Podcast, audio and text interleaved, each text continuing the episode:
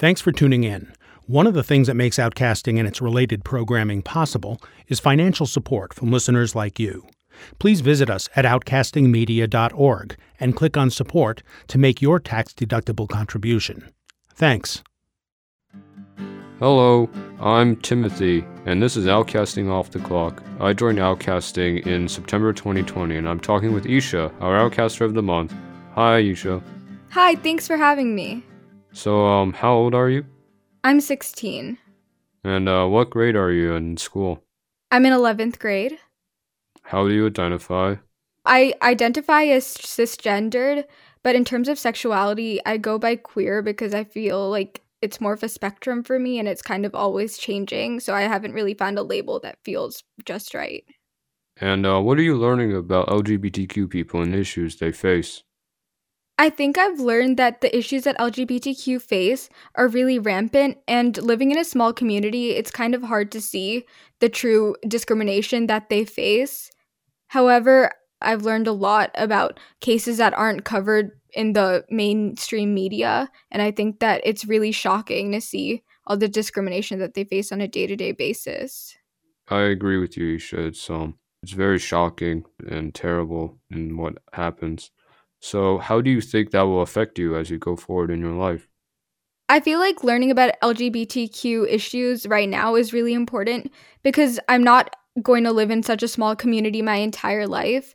And like when I move on to like when I'm in college or like when I'm working, when I'm older, basically, you're exposed to so many more people and like it's way more diverse. So I think that it'll help me just kind of trying to empathize with people of different backgrounds. Uh, yeah, I agree with that. It's I do feel like um meeting and um discussing with people of other different cultures and stuff is very is very healthy and beneficial. It helps you learn a lot of stuff. Uh, so what do you like to do in your free time? Uh, I really like to draw, but I haven't been doing that recently just because of schoolwork. But um, a lot of times, like de stress, I make friendship bracelets, and I really like watching TV. How are you coping with the stresses of being more or less in quarantine? While I wouldn't say that it's been super easy, I think that I'm really lucky because I have a really close friend group. So we're able to kind of get rid of some of the isolation by being on FaceTime or Zoom, which has been really, really nice.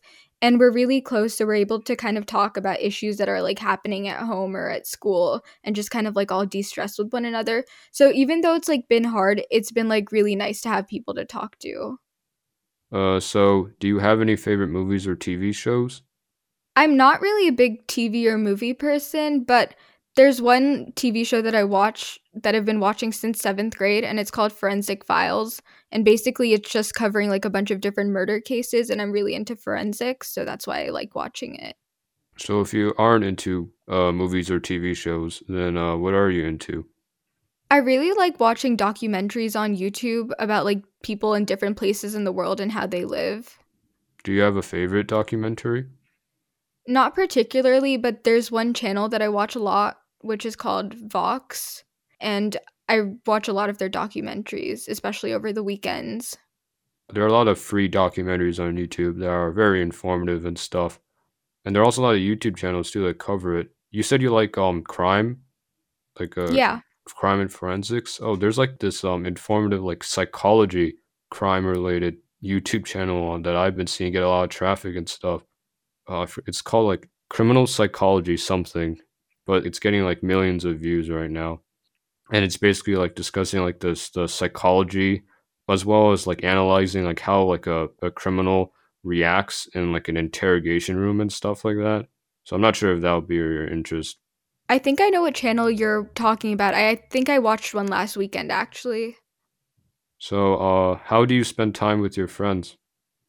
Well, recently, a lot of times what we do is that we go to our nearby nearby town square and we get food and we're obviously socially distanced and like masked, but we kind of like sit on the benches and like far away from one another and just eat and like talk. Uh, so what classes in school have interested you?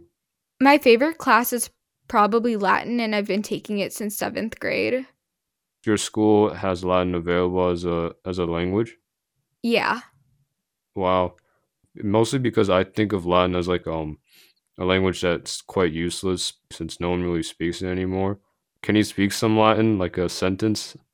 I think the thing about Latin is that you don't really speak it unless you're like an ancient Roman Oh, because the grammar is like complicated enough to kind of like figure out while you're writing.